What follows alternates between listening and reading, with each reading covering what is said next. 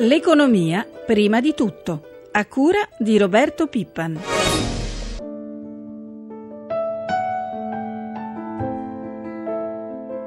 The challenges that still lie ahead are too important and too complex to indulge in complacency. It is too early to È troppo presto per dire missione compiuta. I cittadini soffrono dell'aggiustamento, la disoccupazione è ancora troppo elevata, gli stati devono correggere gli squilibri. Buongiorno a tutti i nostri ascoltatori da Danilo Tolardo. Quello che avete appena ascoltato era il presidente della BCE, Mario Draghi, per l'ultima volta al Parlamento europeo prima del suo scioglimento. L'Eurozona sta andando nella giusta direzione, il bicchiere è mezzo pieno, ha detto ancora il numero uno della BCE Draghi, ricordando agli eurodeputati che la zona dell'euro è in una forma migliore rispetto all'inizio della legislatura di questo Parlamento. Di questo e di altri argomenti parleremo col nostro primo ospite, si tratta dell'economista Giorgio Lunghini. Buongiorno e benvenuto. Allora, professore, possiamo dire con Draghi che il peggio è passato e l'integrità dell'Eurozona è salva? Non credo che Draghi abbia detto precisamente questo, perché ha anche accennato al fatto che il bicchiere è mezzo pieno, il che vuol dire che c'è un mezzo bicchiere ancora vuoto. E credo che Draghi stia guardando soprattutto al bicchiere mezzo vuoto e soprattutto ai timori di deflazione, che in Europa in media ancora non si è conclamata ma che in alcuni paesi come l'Italia è molto prossima a eh, verificarsi. Intanto eh, lo scorso anno il PIL in Italia è crollato dell'1,9% facendo perdere all'economia 13 anni e riportando in pratica il nostro paese sotto i livelli del 2000. Il rapporto poi tra indebitamento e PIL è volato al 132%, un livello mai toccato prima. Cioè possiamo dire che il debito è la vera e propria palla al piede dell'economia italiana, ma soprattutto come ridurlo? Credo che sia il debito la vera e propria palla al piede, la palla al piede del nostro paese è soprattutto la disoccupazione e qui naturalmente ci sono dei nessi fra debito e disoccupazione. Come ridurre il debito? Beh, molto dipende da quello che deciderà l'Europa sulla possibilità di allentare il vincolo del 3%, cosa che nel breve periodo è improbabile, e rimanendo soltanto questa via d'uscita, qualche aspettativa legittima può venire dalla revisione della spesa pubblica. Nella spesa pubblica ci sono molti tagli eh, di spese improduttive che possono essere fatte e questo potrebbe restituire un po' di elasticità alla politica economica del governo. Quello che viene definito il cosiddetto colpo secco, cioè il pagamento di tutti i debiti della pubblica amministrazione che il governo Renzi sembrerebbe intenzionato a seguire, già ipotizzato peraltro nel piano Bassanini-Messori, potrebbe essere un passo ulteriore nella giusta direzione? Eh, sicuramente sì e soprattutto sarebbe il pagamento di un debito, cosa che in un paese civile dovrebbe avvenire tempestivamente. Ma il vero problema della disoccupazione non si risolve con provvedimenti di questo genere e non lo si risolve nemmeno con quelli che sembrano essere i provvedimenti previsti nel cosiddetto Jobs Act. La disoccupazione non si cura sul mercato del lavoro, si cura rilanciando la domanda, come è stato ricordato poco fa. La domanda in Italia sta scendendo sia per consumi che per investimenti e le esportazioni hanno uno 0,1% in più, tuttavia il loro contributo alla crescita del prodotto è ancora negativa.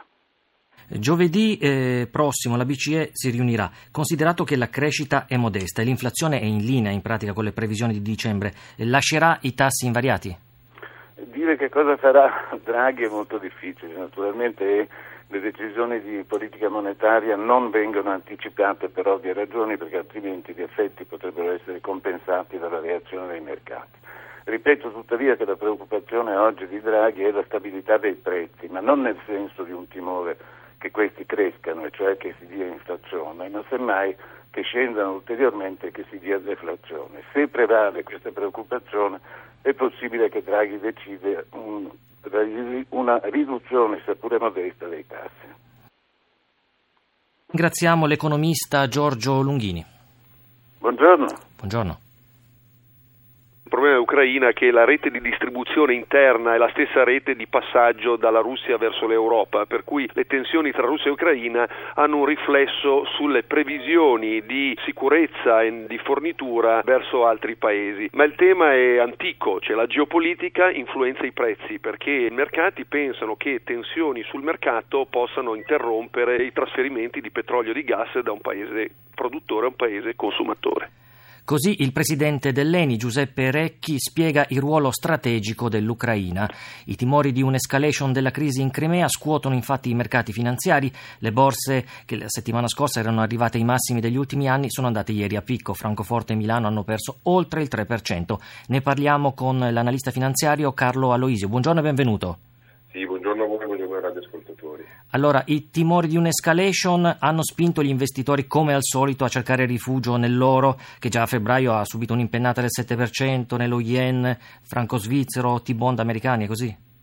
Ma ehm, c'è un termine sui mercati inglese che si dice fly to quality, questo significa che quando ci sono dei momenti di tensione eh, si cerca sempre di evitare quelli che possono essere i prodotti più eh, speculativi o volatilità, cioè che abbiano delle oscillazioni e andare verso quelli che pur rendendo poco possono essere considerati eh, stabili, il cosiddetto porto sicuro eh, di, di, appunto, di, approdo per i, propri, per i, propri, risparmi. Certamente eh, in questa situazione è avvenuto nella giornata sia di venerdì sia di ieri soprattutto eh, per quel che riguarda il mercato delle borse con un travaso verso alcuni titoli titoli di Stato, come diceva, e verso alcune materie prime.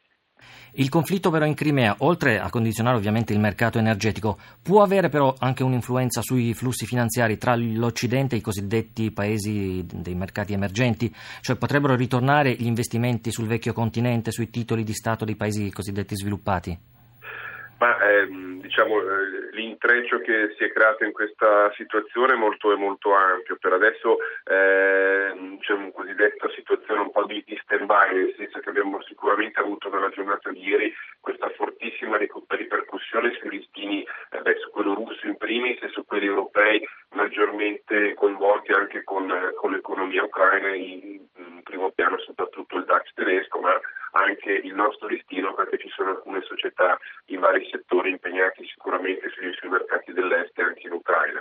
Eh, detto questo, eh, vedendo già un po' lo sviluppo della giornata di oggi, eh, sicuramente c'è una maggiore tranquillità, le borse asiatiche stanno chiudendo in terreno positivo e quindi l'aspettativa anche per i mercati europei questa mattina dovrebbe essere sicuramente di un'apertura quantomeno eh, stabile o di eh, leggero recupero rispetto ai valori di ieri. Quindi prima di eh, vedere quello che lei eh, diceva aspetterei sicuramente qualche giorno perché se la situazione dovesse rientrare sicuramente potremmo tornare a un discorso di normalità e ieri eh, poteva essere considerata una giornata anche di opportunità d'acquisto per chi ama la speculazione di breve periodo. Ringrazio Carlo Aloisio, analista finanziario. Buona giornata anche a lei. Grazie, arrivederci. E continuiamo a parlare dei rincari dell'energia con Rosario Trefiletti, presidente di Feder Consumatori. Buongiorno Presidente. Sì, buongiorno, buongiorno a tutti voi. Voi avete già registrato aumenti di gas, in generale di carburante in questi giorni? Abbiamo registrato minimi aumenti, ma sono dovuti essenzialmente per quanto riguarda l'aumento dell'accisa che è stato determinato da leggi dell'anno scorso e quindi abbiamo registrato aumenti di circa eh, mezzo centesimo, un centesimo all'interno della rete, della rete viaria. Eh, quello che più eh, ci spaventa è naturalmente questa impennata che abbiamo già anche registrato ieri eh, per quanto riguarda il petrolio, il costo del petrolio a livello internazionale che è stato eh, quotato a un più 3,5% rispetto alla settimana, all'ultima settimana. Ecco, eh, ci auguriamo che questo non avvenga perché altrimenti si determineranno aumenti molto importanti per quanto riguarda i carburanti.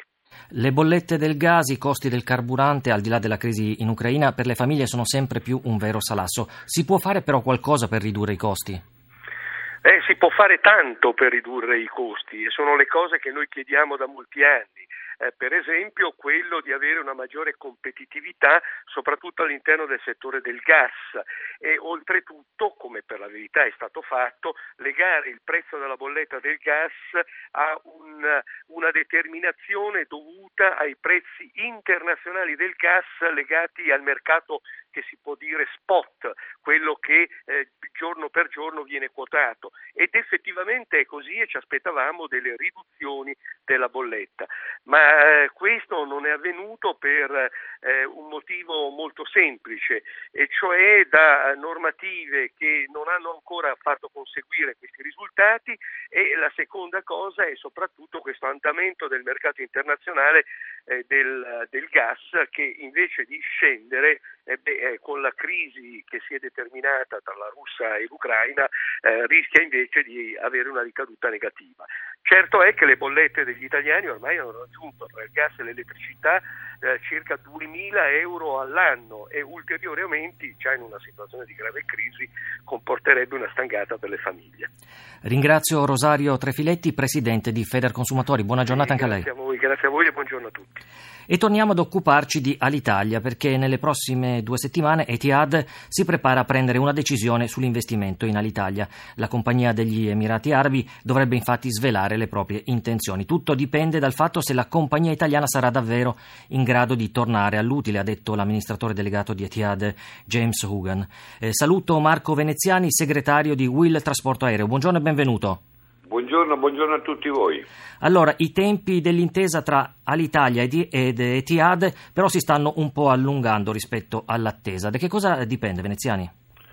Ma eh, si stanno allungando, ma diciamo non di tanto, perché Etihad aveva detto che aveva bisogno di un mese per eh, fare la due diligence, e questo mese sta scadendo, insomma credo che nelle prossime settimane eh, ci sarà questa decisione. C'è da dire che eh, comprare una compagnia aerea, fare un nuovo piano industriale che funzioni chiaramente, insomma occorre del tempo, però io non mi preoccuperei più di tanto. Un nuovo piano industriale, su cosa dovrebbe puntare per rilanciare l'Italia? Ma sicuramente sul lungo raggio. Eh, oggi non è più possibile guadagnare eh, sui voli diciamo, brevi, di voli nazionali, voli europei, perché c'è una fortissima concorrenza delle low cost, c'è un forte, una forte concorrenza del treno sulla Roma-Milano, quindi oggi si guadagna se si, trasporta, se si trasportano viaggiatori per 10 ore, 9 ore, 11 ore e allora diciamo che lì si può guadagnare, si può fare un buon piano. Ringrazio Marco Veneziani, segretario nazionale di Will Trasporto Aereo. Buona giornata anche a lei. Grazie a voi. E chiudiamo come di consueto con i mercati finanziari. Ci colleghiamo con la nostra redazione di Milano. Buongiorno Sabrina Manfroi. Buongiorno da Milano. Allora, stamane in Asia com'è andata? Allora, questa mattina, come ha detto prima l'analista, i segnali sono positivi. Tokyo ha chiuso a più 0,43%, sale dello 0,65% anche Hong Kong. È da segnalare dopo il crollo di ieri che la borsa russa ha aperto in questo momento guadagna 3 punti. Quali sono poi le aspettative per l'apertura in Europa? Al momento sono tutti in rialzo i future sulle principali borse europee, c'è, eh, europee scusate, c'è da segnalare un lieve calo del petrolio dopo la corsa di ieri e anche dell'oro che torna a 1339 dollari l'oncia. Chiudiamo con l'euro. L'euro si rafforza lievemente sul dollaro a 1,3752. Grazie a Sabrina Manfroi dalla redazione di Milano. Eh, la nostra rubrica economica termina qui. Ringraziamo Cristiana Faitati per l'assistenza al programma. Linea di nuovo prima di tutto. Una buona giornata ai nostri ascoltatori da Danilo Tolardo.